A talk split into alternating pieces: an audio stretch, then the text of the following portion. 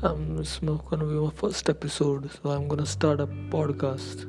I hope you listen to it, and it's gonna be about the farmers, our daily life during coronavirus, and everything we're facing, and the ways how we can get off out of it, and how not to get bored during this, and what's happening in our lives and what's happening in this world. Let's talk about it. Don't be a shy person. Just speak.